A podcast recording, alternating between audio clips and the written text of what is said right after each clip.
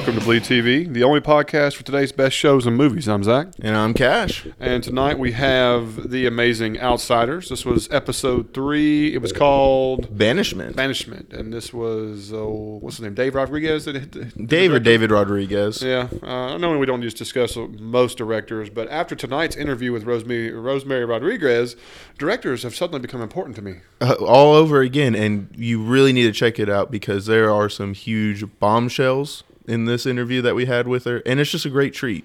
Uh, when I say bombshell people, when you listen to this interview, not only was she just effing amazing to talk to, Oh, my but God. she just gives you some really unique and amazing details about shows like Outsiders and Walking Dead, and so and a few other things that really were amazing. But again, she does divulge a piece of information about Outsiders that Answers a lot of questions that we've really is going to quail a lot of your suspicions, theories, and give you some insight that was completely unknown.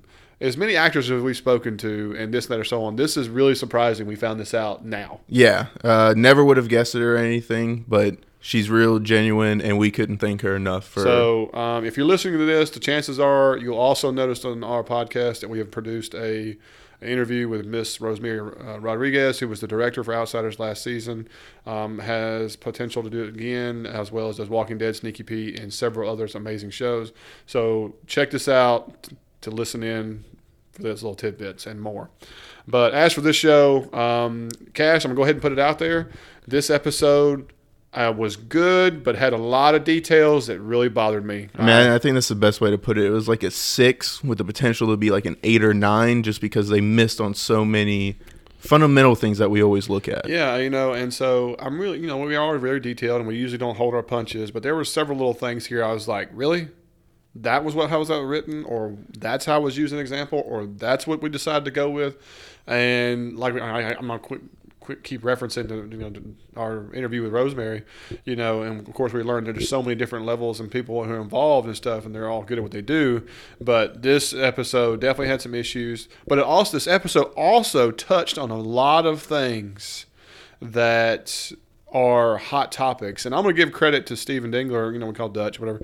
And he brought it up to us on social media talking about how um, the episode was very artistic to the point that it hit the hot topics such as, you know, um, you know, abortion, clinics being closed. It, talk, it talks about, um, you know, the troubles of people like, you know, housing markets, the prices of homes, you know, healthcare, cost of healthcare. I mean, Insurance, just- insurance things, uh, corporation takeovers, land takeovers, you know, for for goals, for you know, I mean, just the show hit on all cylinders when it came to the hot topics of you know society today. I mean, two weeks in a row, really, because I mean, we had Big Foster scene, which I mean, that's a hot topic issue as well. Exactly, and and then of course you know incarceration of somebody who's obviously should not be in this same prison. So Yes. uh, realistically, you could almost say the entire storyline. So uh, kudos to you, Stephen. Really, really appreciate you throwing that information out there. You know, your opinion is always welcome. Sometimes abrasive, but always welcome. Um, you know, but that's hey, you call it like it is, and that's what we like, and that's the way we feel we are, and so that's how we're going to rock. So uh, I say we dive into the episode and talk about. I think the biggest thing, which was of course one of the biggest actors, is that Big Foster, David Morris, and his return, and how this episode was going to deal with his return. Uh, Got to say, completely surprised to have the goody two shoes, or I mean, I, I'm the good guy now. I hate to say it, but I mean, just neutered in a way. yeah. I mean, Um, do you think he's changed? I mean, I think that's the real big question: is are we believing what he's actually cooking, or is this kind of all of a big facade? I am not scooping what he's pooping. Uh, initially, here's here's my deal. This was one of the things I felt like was either a missed opportunity Okay. or misuse of manipulation, which he has been good at, or they just haven't dropped this bomb yet. So it's one of those three things, which I know that's convoluted here. Here's the deal. When David Morris' character, Big Foster, comes out and goes ahead and tells people, I killed my mother, I did these things, I deserve banishment. I was waiting for the butt bomb the entire time. I was waiting. As soon as he said, you know, just came out. I killed my mother. Right. like, And so when she said banishment, the whole time he had that look, and I'm thinking, that, uh, I'm thinking in my back time the whole time in the back pocket. He's like, I just told you I became Brennan in, impurely, Mm-hmm. and I know I have a hole in my chest right now because of you, Gwen. And I can tell people you were poisoning to kill me. And now you're the Brennan, so you are just as impure to get where you are. And so in my mind, I was looking at him going, okay, what he's telling you is, is that I'm not afraid to tell everybody that I did wrong to where I am. But if you banish me, everybody's going to know you did wrong to get where you got. But that was not used. It was not referenced. It was not even hinted at. Nope. And I was really, really surprised. Well, by it. as the episode, I was super surprised at it from the beginning because, like I said, I was waiting for that butt bomb. But as the episode went along, and especially after he met the Kenna, I think it slowly started to dawn on him like, if I go out and I ruin Gwen, who's going to be Brennan? We have no, because there's no way I'm getting it back. So who's going to end up taking this lead? And he saw that there's a way, very slight, that the Kenna could end up taking control of the Ferals, and there was no way that he could allow that. And I'm with you. And so that, like I said, that scene, that episode, the butt bomb was the total miss. Yes. You know, but It worked out being a it ended up working out. But you have to admit, 95% of the people have to be like, really?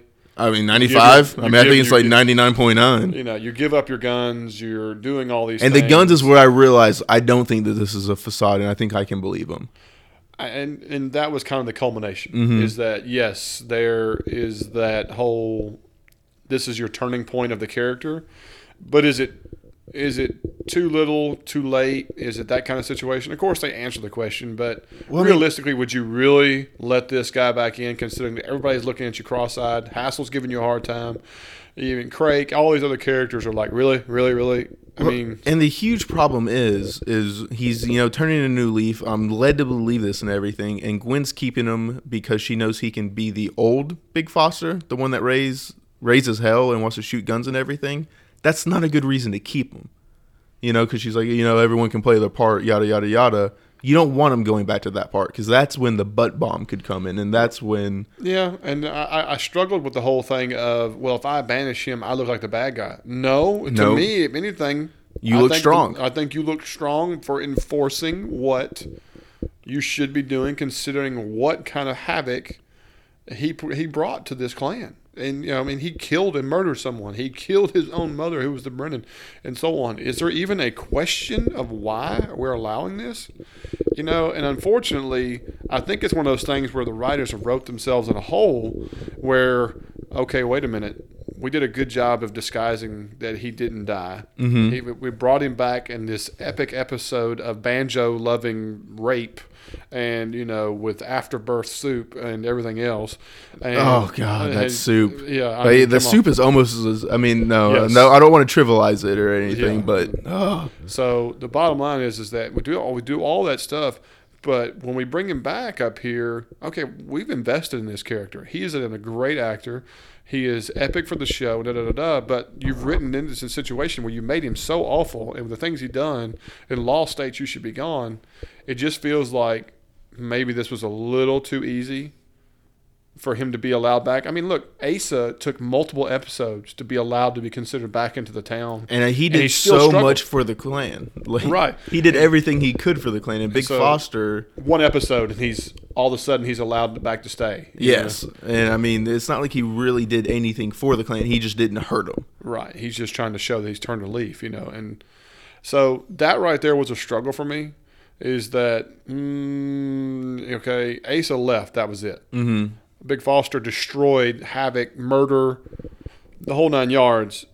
I mean, he's one the- episode later, eh, he's got usefulness. I mean, he's what put us into this predicament. You know, going down, raiding, shooting Brees. I mean, there's a lot that he's caused to harm the clan, and Asa, like we said, didn't Right. really harm it. So I'm not going to beat that to death, but I did feel like that was a Big miss. it was kind of a big miss. You know, the acting was great. I think the writing is solid with a lot of parts of that stuff, but it just it's one of those times I rarely say this needed to be drawn out a little bit more to make it more plausible. And so th- it's unfortunate. You know, even in his return, we get the we get the encounters with Akenna and Morgard and so on. And um, Did you feel tense when we uh, got back to his house and everything? We see all this stuff burning. oh, the burnt radio and jacked up stuff. Oh, yeah. uh, that was somewhat comical to me. Um, I don't know. because I, I just never felt like he was going to go off on them or anything.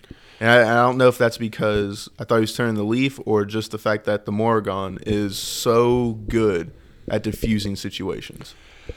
You know, we say diffusing situations, or are we trying to gain trust with manipulation? Uh, are Kind we of the same thing. You no? know, I mean, I'm with that.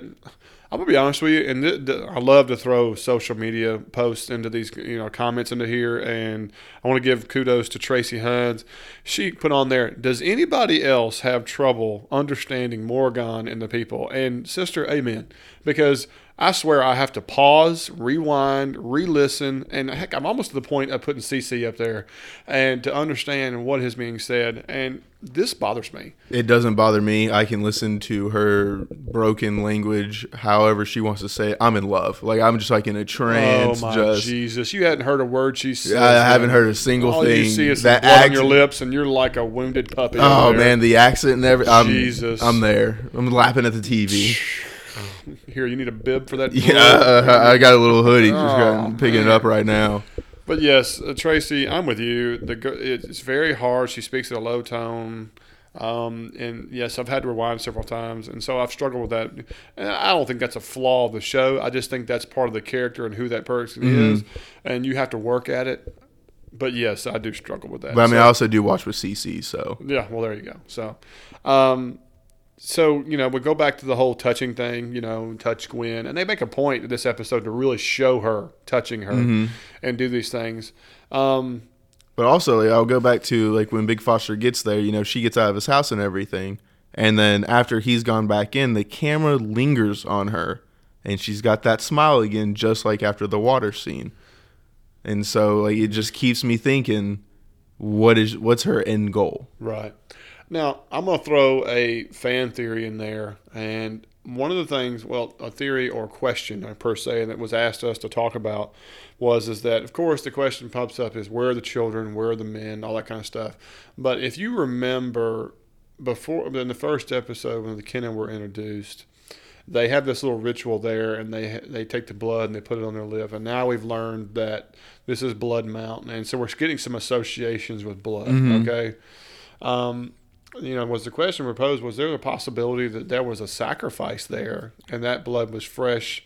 As a part, a means of their witch or their sorcery or whatever Well, that, that they're about to invade into an area or so on. Where do you feel about that? Well, I, I hate to say that I did this, but I did watch the uh, Outsiders thing on Facebook, their little TV show that they did today, and this exact question was brought up to Peter Tolan, you know, one of the main writers and everything, and he said, "That's a great question. I'm not even sure if we've thought about what happened to the uh, male babies." So it's really hard. That's, yeah. that's kind of like a. I don't know if I like that or don't. Like he said, it's a great question and everything, but it, they might not have even Do thought you feel like it. he was deflecting, or he really didn't have an answer? Well, it was like I can't answer it, but then like that portion of it, like what actually happens to the male babies, I don't know if we've actually thought about it, but there is something that happens with the children and everything. So it's just really tough to say. Yes. I mean, I, I- it was on the uh, little question thing, so Ah, okay. Well, I just it's something I, I was thinking about pretty hard. and- yeah. Like I mean, I wanted to throw out a theory and stuff, but why? If uh, right. that's coming straight from the Right, right, writers. right, right. and so on. During one of the scenes, um, Big Foster is revealed that Asa has is dead. Yes. it is a shock to him. and it hits him really hard. It does.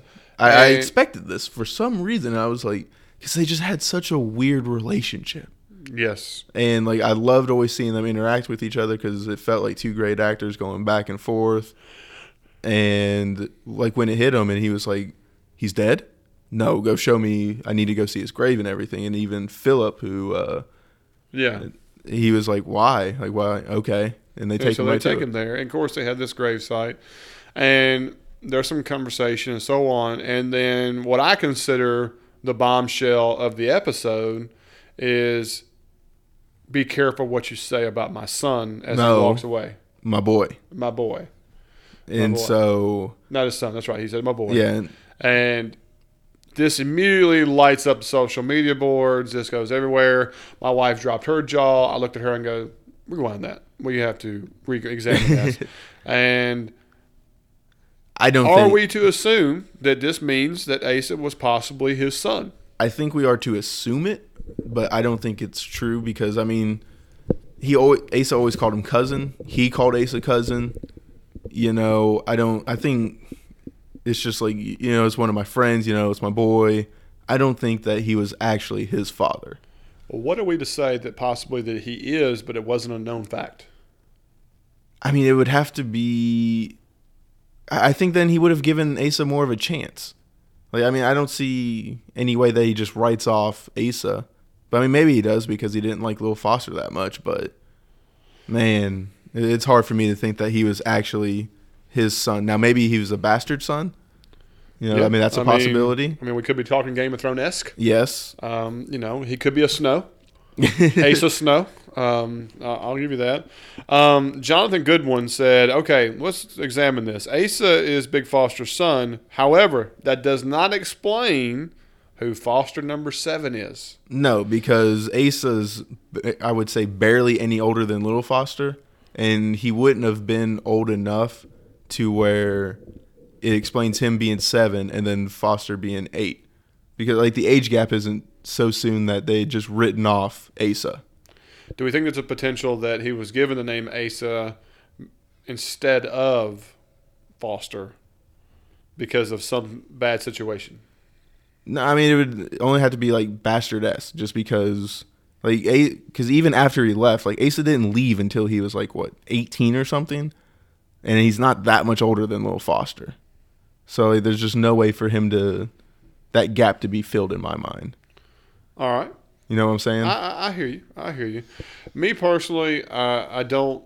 If Asa is a son of Big Foster, um, I don't see the probative value of that now. it changes the relationships too much. It does, but it also once you've killed the character off, What's why is that important? now? Yeah. Why why bring that up as a revelation? Why create something? So I'm very curious to see where they're going with that, or if it's just another way to spike interest or create the possible delusion or whatever that he's still going to be a character on the show in some capacity. It just really confuses everything. But I will say he had one of the nicest graves I've ever seen. Yeah. Now there was a there was a joke out there that I cannot remember.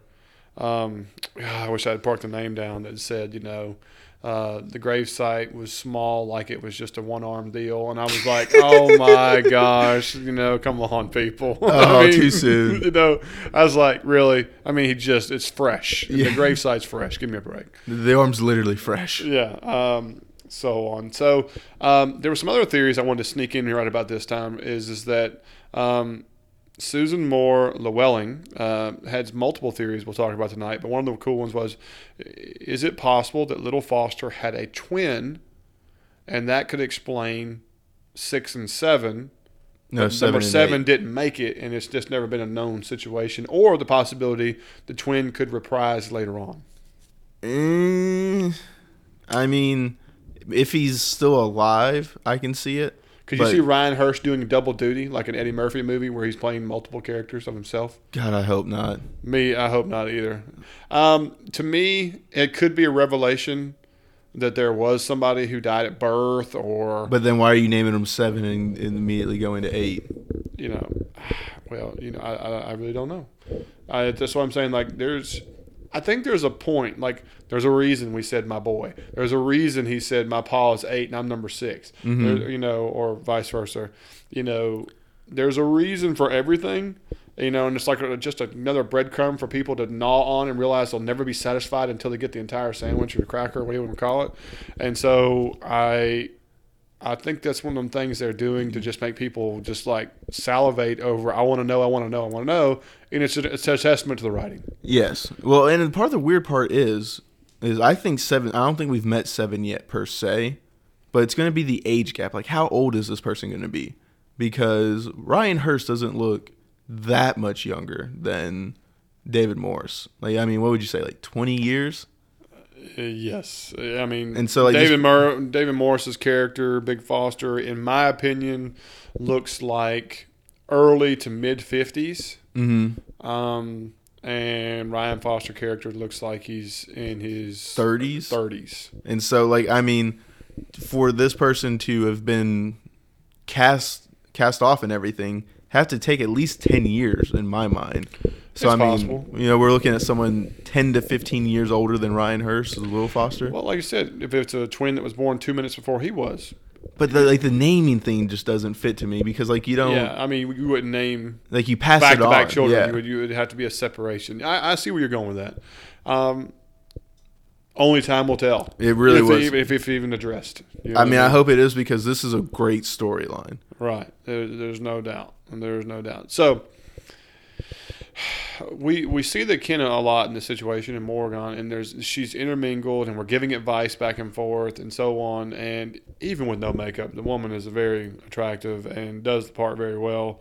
Um, and again, strict manipulation, giving advice that is indecisive or makes a person question their own Mm-hmm.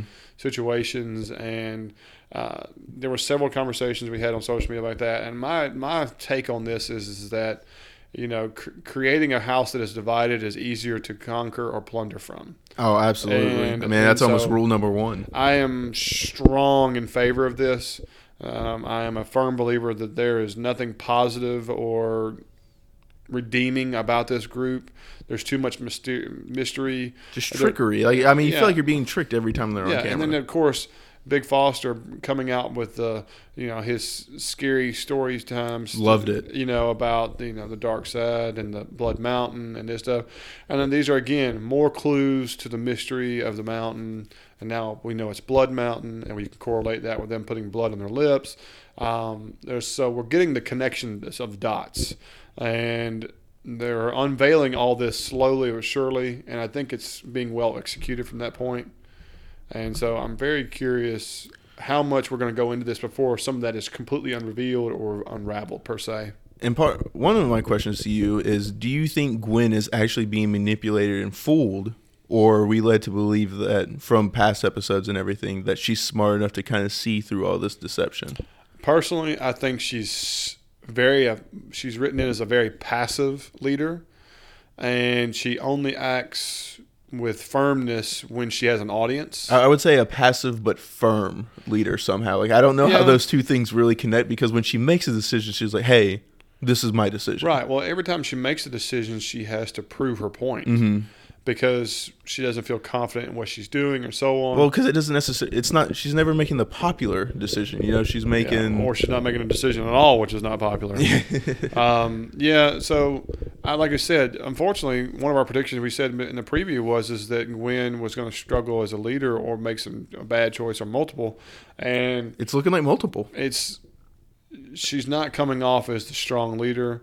And I really wonder if they're going to attack the whole impurity thing, and is it going to become knowledge that she was trying to poison and kill Big Foster? I don't think that's ever going to get brought up. To be honest with you, Well, I, if they don't, then it's a waste. I just don't see the point of doing it at this point because I don't think Big Foster really wants to be Brennan right now, I don't either. and I don't see anyone else that we can promote to Brennan at this current point. I am ready to put the political poster out right now. Crake for Brennan. Um, um, love the guy. Way to go, Mark. Roo roo for you, Bubba. I mean, let's just join in with Shirn and bring both of them. Like, can we have oh a dual yeah, Brennan? there you go. When you got you know you got the Prez, the Brennan, and first wife. There Yeah. you go. Um, that would be awesome.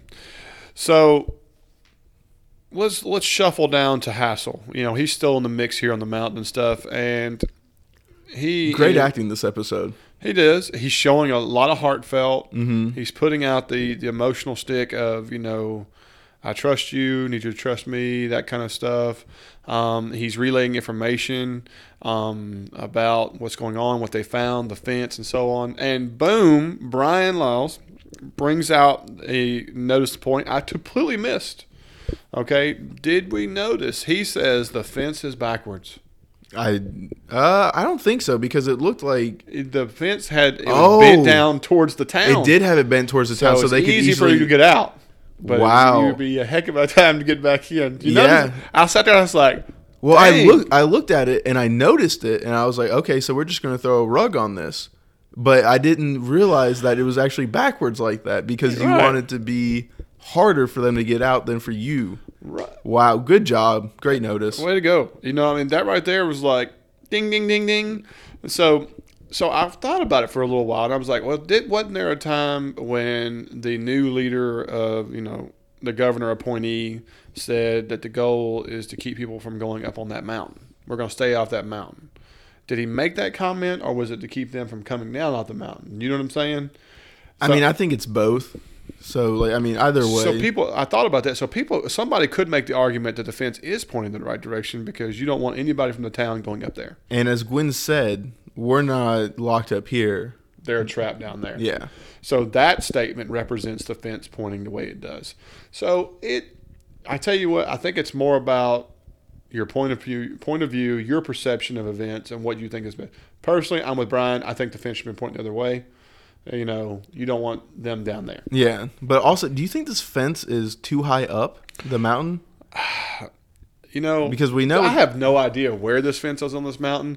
I have no idea how the fence was created without them knowing it. I have no idea how these giant red steel barriers that look like they weigh a thousand pounds each were dropped where they were without leaving ruts or damaged Yeah. ground or hearing a crane drop them off or I mean, I have a lot of problems with this, and I've realized that you can't really go into it on the show. But man, I mean, it just yeah, just uh, because like this fence wasn't here the last time we saw the f- red balls, and so now, like you said, it just magically appeared. poof. You know, I mean, so I, I don't know. I, I don't. You know, like I said, this could be at the base of the mountain, and it's a it's a big deal. Yeah, well, I mean, it looks a little bit higher up than the base of the mountain because Hasil's like, hey, you know, we're missing out on possibly some fishing, possibly some hunting. Yeah, I mean, he, he, like I said, they characterized some different areas. You know, So I mean, you know, the fishing hole and the old woods for deer, and I, I thought that was cool. And plus, the guy did have to take a four wheeler to get there because it's so far away. Yeah. So that right there could leave you to the effect of you wouldn't be able to know this fence was being created, thus it being so far away. So it does give it some plausibility. I'm not going to beat it to death. It just it did kind of stun me to have such. Don't a giant, a mass of construction. yes, and then we've got construction going on right below the fence. All, all we know about this fence is it's below halfway because Right. that's where Ace is buried. There you go. Outside of that, there's no telling.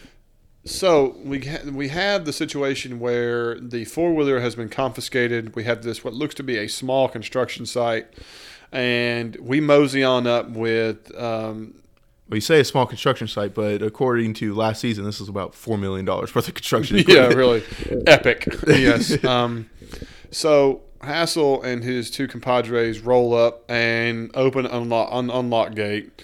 Um, which sounds this mini alarm like the one you would be able to buy at Harbor Freight um, for ten ninety nine. I'm not saying I've broken into a lot of construction sites or anything, but I've never lifted a gate, like little bar right there, where an alarm goes off. Uh, yeah, that was kind of different. You know, I'm not going to beat it to death, but you know. And so then we see three armed security guards in uniform come out, One Uh, at a time, you, you know, know, a little separated. Again. and they're running out there towards them. And this was Hands down, the worst fight scene we've ever seen on the show. this was my. I really, It was really struggled with this whole Especially, because bottom line, it's like it, what looked to be should have been, in my opinion, a good little brawl, exchanging licks. Uh, don't get me wrong. Now I think Hasil probably would. his be- choreography was really it was good. good. Now I mean, like him attacking him, knocking the gun away, um, you know, and doing all he did, completely plausible because we've seen his skills before. We know what he has. He's bringing to the table. We even have pictures and previews of him being possibly a street or cage fighter later on. So all that stuff is set in your mind. But our two compadres that are with him, Mister, I lost my uh, four wheeler yeah, because um, you know, uh, got the the tire tube hanging around the midsection, and the young guy. Um, these guys walk out there like they're Steven Seagal and Stone Cold Steve and Austin, Stone Cold Austin, and just you know doing haymakers and not, giggling not even about like it. a haymaker, like the little Yeah. tubby top was just Oh. like. "Ugh." you know, and these guys are taking licks like you know they're dropping cinder blocks on them, and I was just like, really, I mean, really, I really kind of really struggled with that part. I know that it's ticky, but After like all the three fight guys walked in there and just didn't matter. I mean, when you just walk up like you're that cocky and just throw one punch, the guy takes it and goes to a knee, and then you just start brawling. I was against like, people with guns. I mean, yes. Now, don't get me wrong. You're walking up unarmed, and you're not supposed to shoot somebody who's unarmed. I totally get that. But considering the high tension of this situation, these are intruders. You're armed. You're telling them to stop. Somebody could have shot at least one round off, Yeah. even if they missed. But also, like, why don't they have tasers? I guess. I, I don't know, but you know, and I'm not even gonna beat that up. Is that you know I'm okay they didn't shoot. I'm okay they didn't have a taser like that. But give me a fight scene where a guy gets at least one punch in. yeah. Get, you know something where it's not a complete beatdown of three super predators, or at know. least let them all come running in and not like walk Right. in like it's a wrestling match. right. And of course they hop on a four wheeler. All three of them get on it and drive away, and they're all these guys are laying on the ground like they are on the way to the ER uh, shortly after. Like Lil Foster just took out their kneecaps with one swift kick. I mean, um, It, it was a it tough just watch. it just kind of came out flat for me. It really did. I, I liked I liked Hasil and his moves. I liked you know getting on the four wheeler and you know going off. I thought all that was really cool. Uh, but the two guys with him, yeah, that was a touch much for me. So I'm not gonna almost I'm gonna move on. Um, and so that's kind of most of the dealings with your mountain folks. Um, the next big thing I would say is the Sally Ann storyline, getting her back. Absolutely, Um, because we did miss her last week. We sure did. You know, um, Christina Jackson, amazing actress, and so I'm going to say that. Okay, so now we're to the point where we have considered the idea of terminating the pregnancy, and well, and also we got uh, her brother back, who we didn't. yes, Tariq Lowe, awesome to see him back on screen. Um, another fantastic actor, and if you haven't heard us talk to this guy, down to earth, genuine, amazing. Look at we did an interview with him last season. Just a phenomenal go back and listen to it. phenomenal. Um, so the whole situation is that she's devised a plan. She's going to visit the clinic. The clinic is evidently a good clip away. Um, It seems like like four hours or something. I mean, it was a long drive. it, it seems like a heavy long drive. So, and we visit the clinic, and we get the understanding that there are options. I thought it was a good that the clinic showed you that there was a state law where you have to give them information. You have to give them 24 hours after a consultation. You have to go through a physical. I thought that was good because you're giving information out there that is accurate to the point and communicates something subtly that people need to understand. It is a situation and it is a hot topic of society today. You know, no, Cash and I and Bleed TV, we don't do the politics side of it, but it is part of society. It is something, and everybody has an opinion on it. And this is giving out information that A lot of people might not have known might not know, and that Not it's not pointing in one direction or the other. It's just good information, and so I want to give kudos to the writers of the show and the way it was filmed is a way of presenting information, showing and subtly giving something that was a hot topic. Kudos there, um, you know, and then it was kind of mind blowing. An eight hundred dollar it. Look, pill Yeah, like I mean, I've I've heard people like joke about them and stuff and be like, "Oh, it's like three hundred dollars or something," and now it's just eight hundred dollars. What? Wow, you know, um, but that could be an inflated price. It could be a situation where you are. It could be because you're on the only clinic Yep. from 200 miles. That was also brought up that you know it's very hard to even find a Yeah, know, I mean, abortion clinic. Well, know. you might be able to get to St. Louis or Ohio. What? yeah, that's uh, Where- that's a heck of a clip there too. Yeah. So, um, so that kind of stuff was brought up as well. So that's another little tidbit. Uh, so though you know that kind of stuff was amazing that they were able to sneak that in there. You know. And make it subtle and give more information. So again, I want to kudos that. And they've always done a great job of doing this on their show. Absolutely. So she comes back. It's obvious she didn't make her five o'clock deadline. No. and uh, brother is not happy and basically exposes her because he sees the pregnancy test and that's that's a bad situation. Not good at all. Um, and uh, instead of handling it correctly, in my opinion, stuff, you know, the screaming and shouting, and she did the only thing that she really could have, and just restarted the car and drove off. drove away. Yeah i mean it's simple as walking away but you're in the car so. Now, uh, i don't have a I, I think all that was good you know don't come back you know which worries me. That means i might not get to see Tariq Hill more which is concerning to me. Um, Well, and this kind of goes. I hate to go back to the fight scene and stuff, but You know, I don't know what they're working on, but why isn't any of the characters that we know over there working? Is it because they're not doing coal work? Or they like what do you Well, you know, if you remember season one, a lot of the actors were talking about that there's no jobs, Mm-hmm. struggling, you know, this, that, or so on. And so, like you said, he's sitting there with a beer. That was that's his character. Yeah. know. He ain't got much working on, much going on. Well, I'm saying like there's work going up on the mountain. It, but so like why isn't he one of those people on there working?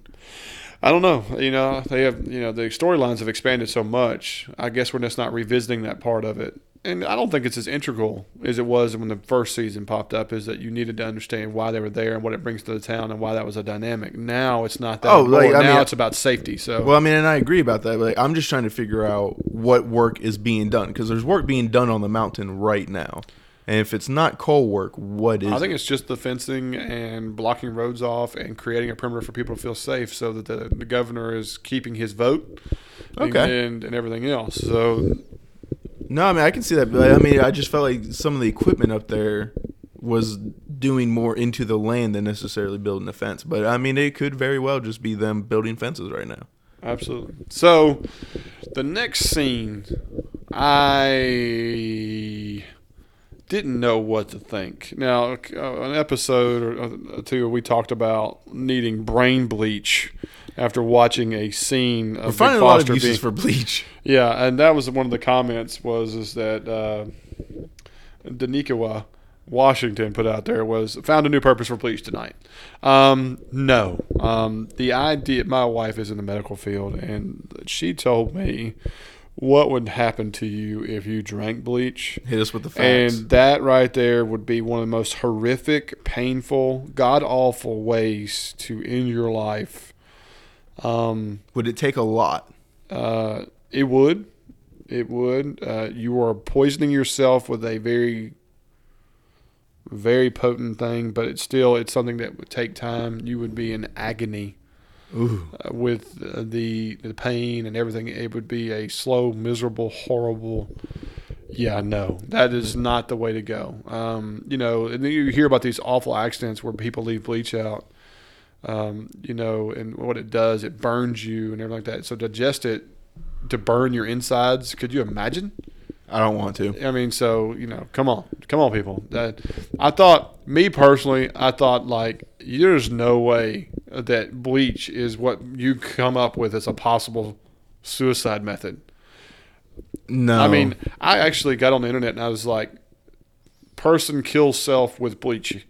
You get very few search results. okay, you know it's just not something that people go. Hmm, that's a good idea. You Well- know what? If I, I'm, I'm gonna write my note and grab bleach. Uh, No, um, it's just. I thought that was a very especially since we see like a lot more plausible one of driving in a speeding car towards trees. Exactly. You know that right there. Yes, uh, one hundred percent. You know, feel that that is a something that is very plausible. Um, the bleach thing, I was just shaking my head at. I was just like, yeah. And there were so many people on social media who were like, really, Well, I really. mean, I'm throwing the bleach away right now. yeah. Well, like I've never tried to drink bleach or even really try to smell it too much, but like something that tastes bad, you have a hard time drinking, and like just take the cap off and get a good sniff. Yeah. your nose will be hurting you. like it's not going to be the easiest thing in the world to Yeah, drink. I'm sorry. Yeah, no. And what do you call it? The, the time it would take. I Yeah. mean, they would come in there and pump your stomach. I'm not even going to go into detail. It's disturbing. Anyway, so we leads to her, and I know this is toward the end of the episode, but we can finish out this day, where she starts driving. She's crying. She's emotional. She's in a really tough place now. Her brother's like, "Don't come back." She's pregnant with the child of the person she told go away. I don't want to see you anymore. Um, and this is something you know. Hey, I mean, realistically, you could say like any teen pregnancy or a young adult person's pregnancy. Da, da. These are real emotions that are common and are dealt Very with traumatic and experience. traumatic experience. And so she speeds up, takes her seatbelt off, and looks like she's going to take this tree on. Well, and I love the fact that she ended up unbuckling the seatbelt. Yeah, you know that's forethought. I mean, that's you know premeditation, whatever you want to call it. And I I could see so many people forgetting that. Yeah. And so that's a detail the writer Oh, didn't miss. I would have gotten away with it too if it wasn't for this blasted seatbelt. Yeah, exactly. yeah, if you've never seen the movie, which is a comedy called Short Time, um, oh my gosh, it's about a, a police officer who goes to the doctor to get a physical, and a bus driver's getting a physical, and he's done some drugs, and so he swaps their urine samples so he'll pass the drug test to keep his bus license. and the officer finds out that he's got this genetic disorder that's you know does it- whatever that's going. He's got a very short amount of time to live and the bus driver was the person who actually had it. And so the only way that his son can get benefits and be able to go to college and all like that is if you die on the job and can't die from natural causes. Oh no. And so he goes into this hero mode of I've got to do whatever I can to die heroically or just die in the line of duty and goes after all these crazy people and does all these stunts thinking, okay, this is how I'm going to get to die and, da, da, da, and he'll get his benefits. And it's just absolutely hilarious. I mean, over the top hilarious. And so uh, it's it's like late 80s, early 90s movie too. It's I can't believe I brought it up on the pod, but uh, give it a shot if you needed a good a classic comedy. Um, but she goes at this tree so fast, you know, speeds up. Looks like she gets almost 60 miles an hour. Yeah, we get the ramped up speedometer, and then we get like the side camera view of which she's going through the small little brush, and it's just like doo-doo, doo-doo, doo-doo. So she swerves at the last second and goes through what looks to be 100 feet of brush. Uh, doesn't cl- touch another tree. There's no damage to the front of the car. Um, which I was okay with all that. I really was. You know, I didn't want her to be hit something and No. cause damage. Or I mean, anything I was that. on the edge of I didn't want to have was- that deal. I thought it was a good suspenseful moment. You know, and I, but you know, one of those things too is that I knew she wouldn't actually. I didn't feel like she would follow through with hitting the tree. I, I just didn't see that being. I think the baby. yeah, we need our Sassel baby. yeah, the the baby I think is integral to the drama of their relationship. So if she were to hit the tree and lose the baby, then their story arc takes a huge hit. Yeah, I mean, I think it's more than just integral to their story. Like, I think this baby is going to be integral to the story. I, I agree. I 100% agree. So in my mind, I didn't really feel like there was a threat of this actually happening, but I think they executed the scene pretty well. There was even people on social media that felt like the tree disappeared and it was all mystical. Uh, I think it is, you know, flash of the eye or whatever. You Yeah. know, I missed a little bit, but that was pretty cool. And then of course, um, the, the was a redheaded little girl. You know, what's her- Ophelia? Ophelia or something like that. Name Caesar, and just happens to be right there and carries her up. You know, Yeah, I mean, you say just happens to be there, but like her whole being is kind of mystical. She, she happens to always be. It's very coincidental where she is, what she sees, and what's going on. because like I mean she stole like I have quotation marks going around here, but stole the key from Craig to get it to Asa and everything, and so yeah, and she happens to be in that stretch of woods when she happens to go and swerve this tree and get stopped. I mean, yeah, there's a lot of well not really, even, you not even be like at that. She went through the fence. Like I mean, this is kind of a deal here. It's just true. That's just true. You know? And if she's taking Sally Ann up to the mountain again, she's got to get up this fence. That is is pointed the wrong way, or This possibly the right true. way. Well, maybe there's a road they didn't think of. You know, um, who knows? Uh, but yeah, there's some um, plausibility issues there uh, with location, timing, and everything else. So I give you that. You know, but hey, this mountain's supposed to be mystical. It's supposed to have spiritual power. People are supposed to have you know. Oh, I'm not down anything from the mountain, but it's just this person because, like, I've always questioned if she's really there and stuff. And I mean, I think even Peter Tolan, in that little outsider thing, said like she is a real person and everything. So, I, I'm interested to see more of this character. Right. Absolutely. So that's how they finish up with Sally Ann. Uh, the next character is Little Foster. Now, we did the whole headbanging Metallica, heck yeah. You know, of course, I'm just Um, kidding. But um, How, how many head slams are you getting in before you're done? I'm going to go ahead and put down that after the first one, I'm not getting up. I don't know if I'm going to repeat that action. If you even could, I mean, we're talking Uh, about yeah. I you know what though? The scene was plausible all the way through. I didn't have a problem with any of it whatsoever. I thought it was actually dramatic. I thought Ryan Hurst did a really cool I job. thought you did a great job with it. Um, I, Can we check in for CTE when it's all said and done? yeah, really, exactly. Um, you know, uh, stunt work was good there. I thought it was cool that you could see the the whole the, the gate and the door shaking and Oh, but The- like, just like his initial shakes was like, the intensity was there. Um, so uh, it's just another great, great example of Ryan Hurst bringing it, and um, it was really cool. And in a really good fight scene. right, and so here's another thing is too is that when they he was laying on the ground, they were going to infirmary. I was expecting the fight scene to occur more towards the infirmary. Like It after really he got in the me. wheelchair and stuff. Yeah, it really stunned me that it was his initial action. As soon as the guy got close to him, he took him out. And yeah, I thought that was cool. And I'm gonna be honest with you, I thought it was the coolest thing is that he grabbed one of the guys and starts dragging him with him. Oh yeah, so I he grabs like, him by the foot and yes. he's just dragging him like he's like a limb or something. Yeah, I mean, And I loved like the background, like we had all the other inmates, you know, shaking their gates, like yeah, Yeah, yeah. I I, was like, okay, the the entire you could tell this entire this whole little clip here was well thought out. The the prisoners being involved, creating that sense, that tension, um, the sheer numbers of the officers get involved, and who has ever seen the strap chair used in a movie or seen this before? I've never This guy seen has not. no, I've never seen this chair. That was another cool element where you Like, I was expecting him to get drugged or something, but no, they No, just this the the the seatbelt chair from hell was cool as hell. I'm just gonna put it out there. Uh, I really did thought that. I don't know if they. I don't know if this is really a thing. I mean, I feel like it is, but kudos to finding it, using it, brilliant. Yes, it makes me want to go look it up and see if this was something that was is in use today. It has to be. Yes. I mean, it has to be. Uh, super cool. And uh, do you, were you able to like actually catch what he was saying? He was doing some kind of chant. Um, you know, I didn't really catch it. There was a lot of folks on social media who were asking the question.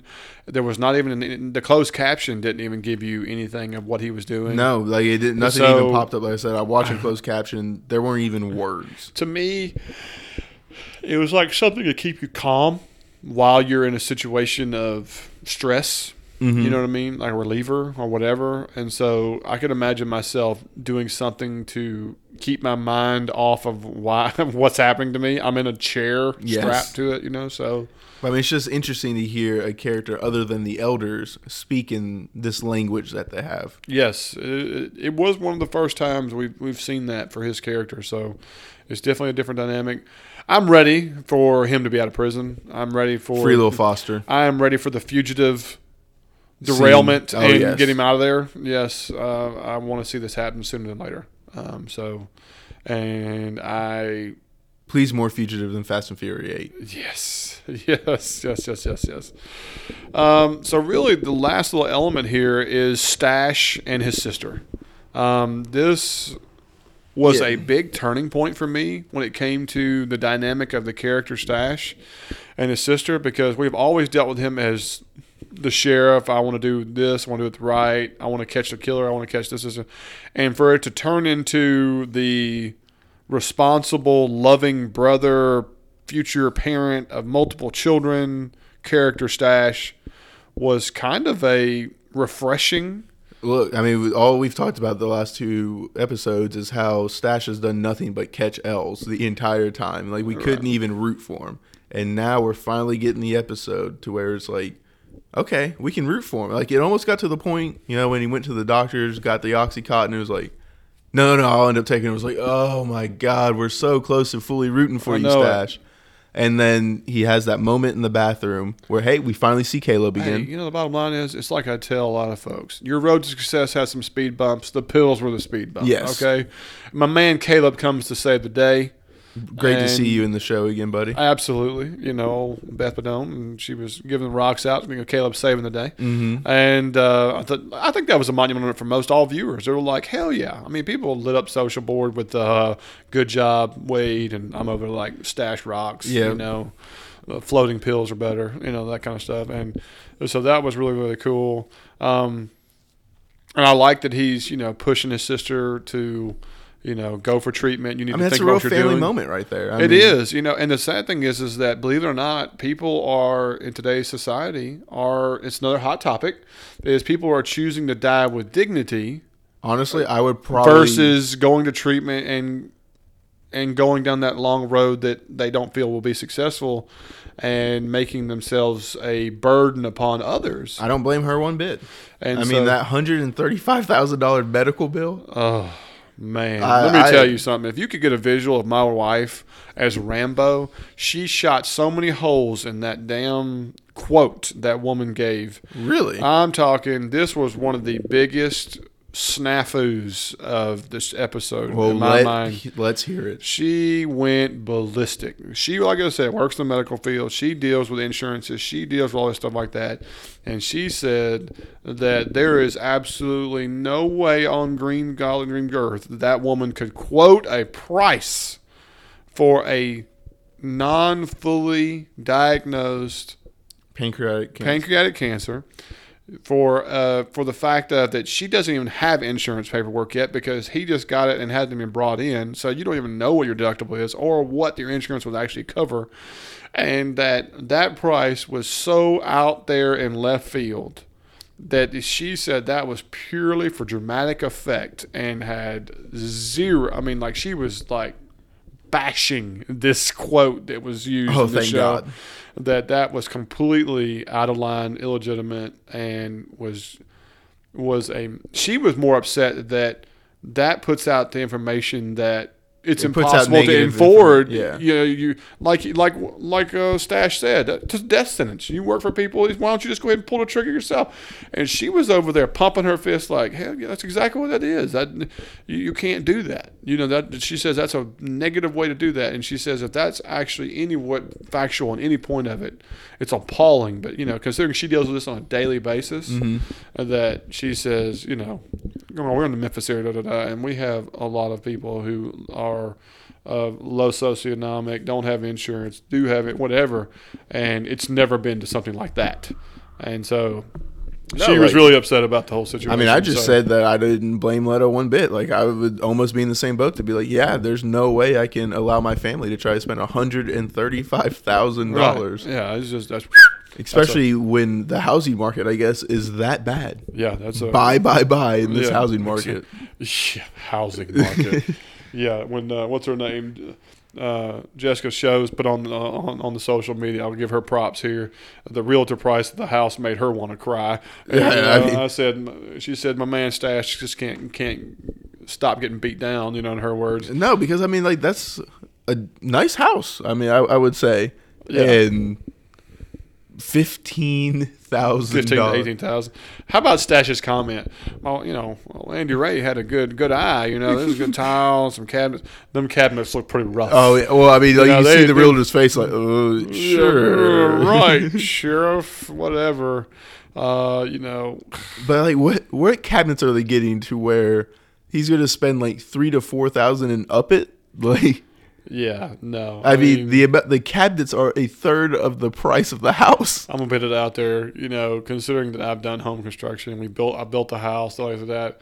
You're absolutely right. A price uh, replace all those cabinets there. Uh, easy three, five, six thousand dollars. Even if you get the cheap stuff, you're not going to get your money back. No, you know what I mean. That's just throwing money into a fire. You know, I mean, it's a complete waste of time. Oh, we got new cabinets. You can now get sell yeah, this really, thing for that's great. So we're buying the house for the cabinets. Yeah, let's think about that. So, yeah, totally. That that was crushing. You know, to have something like that because he's out there busting it, Yeah. doing what he's got to do, trying to get cash where he can, and it's just that's such a tough thing to have to do. just demoralizing. Yeah, I really wish Stash could start having more redemptive parts of this. You know, that didn't require him getting bashed down Yeah, from like- everything. I mean, eighteen thousand dollars for a house. You know, having his sister say, "I'm basically I'm not doing this," uh, realizing there's no funds in town, and you know the only bright sides here are is that you know he went to the witch and she just miraculously decided to give him insurance, even Yeah. though he was over there like, "Hey, you're not listening to me. You're ignoring me." Da, da, da. I was like, "Dude, go get right your back to of work?" your mouth," you know. Yeah, I mean, are we led to believe that she's no longer the witch? Like, is she a good person? You know, yeah. I just I, I don't want to go. Down that I, I mean, I, I think this is a complete. Uh, hey, remember that favor I did for your sister? Yeah. yeah, I'm cashing that in, buddy. Yeah, exactly. Uh, so And- that's gonna have that's got some IOUs attached to it. Oh yeah, about fifteen thousand IOUs attached to the yeah, back end there- of this thing. there's z- no doubt about that whatsoever. You know, of course, so there's that scene, and and of course, then him throwing the pills away. Those two things were really good and redemptive. You know, him showing that he's trying to show restraint and he's taking responsibility and wants to be a part of that. And so I do I do like that. Well, even the pulling the trigger thing. Like, I mean, I think this is a very important scene, just like in social situations, is to understand that that person is just doing their job. And like he like gets angry for a second. He's like, "Hold on, you're just doing your job. There's nothing positive going to come from me yelling at you." Yeah. Oh yeah. There's no doubt. And so, like. I mean, he was actually, like he said, you know, we had a lot of redemptive things, and hopefully he can just continue to flush these pills and not get into a situation. Absolutely.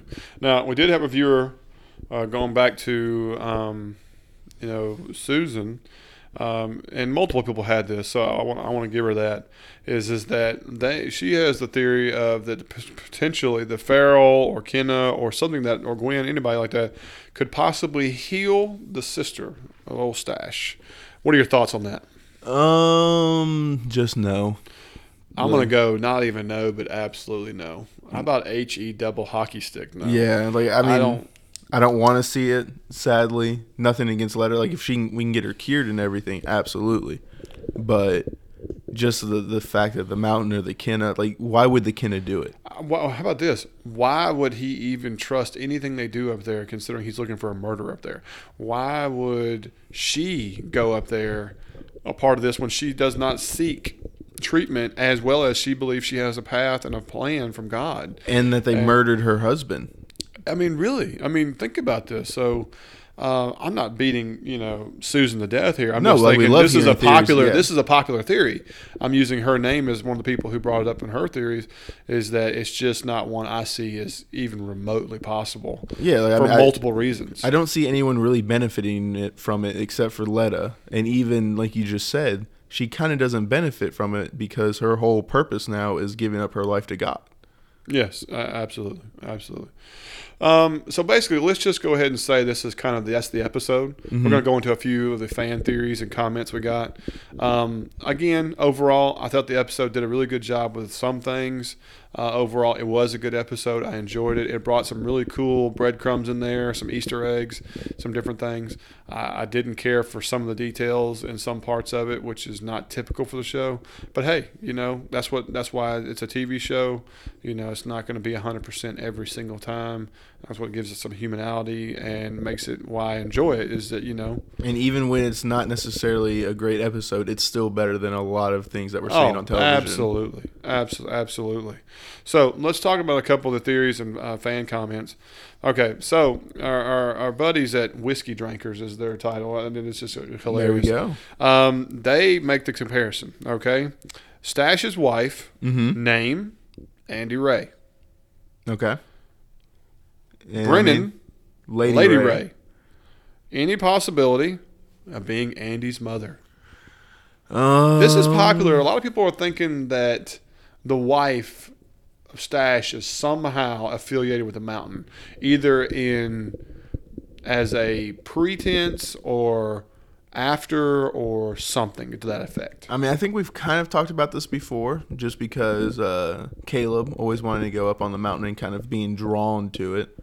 So I could see somehow that she is a daughter of the mountain. I don't know if necessarily Lady Ray's daughter, just because I feel like we would have heard it mentioned that she had lost a kid or something. Well, not only that, if she's Lady Ray's daughter, that also means it's Big Foster's sister. yes. and which is kind of like hmm you know so i'm gonna say gosh dog you know i want to say that when somebody calls you somebody andy ray makes you want to say maybe you know how in the south a lot of women have two names Mm-hmm. you know abby grace or you know jennifer marie I mean, they use their middle name a lot and stuff. Right, you know, and stuff like that. Or I could possibly see where Andy Ray is her maiden name, and you know, which is still possible. Don't get me wrong, but you know, when you call your wife, it's just like your pet name, like that. You you call middle, you know, your middle name incorporated with Mhm. it. You know, um, But Ray could also just be Lady Ray's first name. Eh, eh, there you go. So, um, you know, I do believe that we are going to get some kind of connection of the mountain and Stash's wife in a unique way. Another theory that was popped up with that. Uh, well, to answer the question of do I think that Stash's wife, Andy Ray, is Lady Ray's daughter? No. My answer is no. Um, Same here. I think that is just too easy of a coincidence. Yeah. Um, to just to say, okay, they should have last name. Obviously, that's what this is. No, uh, I I don't. I don't. I think we're better writing than that. Um, you mentioned it a second ago. Somebody said that what about the chances of Asa and Andy Ray possibly being twins? Um, which is kind of a step out there, and that this could explain why, when Asa was being drawn back to the mountain, we also see Caleb being drawn back up the mountain. Do you think that that could be some kind of correlation? Um, maybe, but I mean, we're hinging so much on twins, and we I'm don't gonna- really know the age difference. Like, we don't know how old. Right now, this was this was back to Lisa Hamblin and uh, Lisa Hamblin Moreland. I'll give you credit here for this theory. Um, I, I'm gonna go with. Uh, unfortunately, I think that is a bridge way on out there. I'm, I'm not gonna say it's too far. I love It's the creativity. Love I it. think the creativity is amazing. Um, I like that the whole Asa being drawn back and Caleb being drawn up the mountain. I love that part of your theory. The whole part of Asa and Andy Ray being twins. I'm struggling with that part of it. Um, you know, there's nothing that gives you a clue or indication or anything from that. So I'm going to say to be determined yes. is my best answer or best topic with that situation. Um, but cool, cool ass theory. I, I love the theory. I love the creativity. It's very different, but I, I think to be determined is the best way to go with it. I feel like it's a cop out, but we just don't have nearly enough information to try to make something off of that. Absolutely. You know, old one arm there. There's nothing in his past that's shown that at all. A little And shallow so- grave. yeah, really, and so on. Um, so you know those those kind of situations and, and everything else.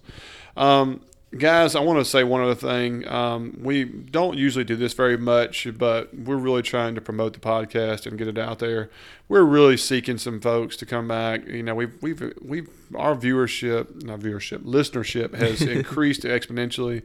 Um, but we really want to try to increase our subscribers and our reviews through iTunes and Stitcher and so on. and just the discussions that we have with y'all on Facebook and Twitter and stuff. Like, we yeah, love just we're really trying to promote and stuff, and so I really want to put it out there. If you've got a second or two to go to iTunes and just give us a review, it's not difficult uh, at all. Uh, if you have an opportunity to give us a like or a follow on uh, or subscribe to a podcast feed or anything like that, it makes a huge difference for us. Um, it changes our numbers dynamics. It gives us better opportunities to expand the show and do more for you guys, give you more content, try to do more shows. We get requests almost weekly to try another show, and we just don't have you know enough fellowship on certain shows to be able to justify moving you know adding another one and and we're up to four hosts right now we want to keep adding so anything you can do to create uh, extra buzz for us is extremely appreciated.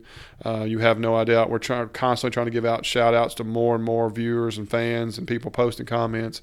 And we want to make it where it's almost 100% viewer comment and discuss and really make it where it's a people show um, and put our two cents in there. So if you've got a second again, hit up iTunes, um, Stitcher, hit us a review, or subscribe to our podcast.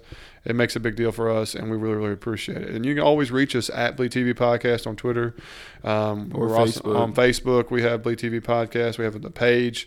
Uh, I have a page called Zach Bleed TV. You can befriend me. You can get even quicker, more up to date information. And Cash um, is on there as well. So don't hesitate. Or you know- email us at bleedtvpodcast at gmail.com. Absolutely, we love to email back and forth. I mean, I, we posted an email we got back from um, from Miller, you know, the actor who plays Craig, and you know his compliments and stuff, and we always stay in touch with him. Um, as well as we've also got some other interviews lined up to head up uh, the next weeks um, that we are pretty excited about. Like I said, we've got some of the stunt coordinators that worked with Ryan Hurst. We've got several actresses on the show, actors and actresses, um, lined up, and we've just kind of been holding on a little bit. We want to get a little deeper into the season before we started talking, so we have some more insight, more information, and bring that to you because we freaking love this show and we freaking love you guys listening to us, and so we're always looking forward to it. And Uh, make sure you check out our interview with Rosemary Rodriguez. Yeah, if you're a Walking Dead fan, Outsider fan, or just a Rosemary Rodriguez fan, you will extremely enjoy the interview. Trust me, you have no doubt. But guys, we're gonna call it tonight. Um, this is Bleed TV, and this is Zach, and I'm Cash. and we'll see you guys next week.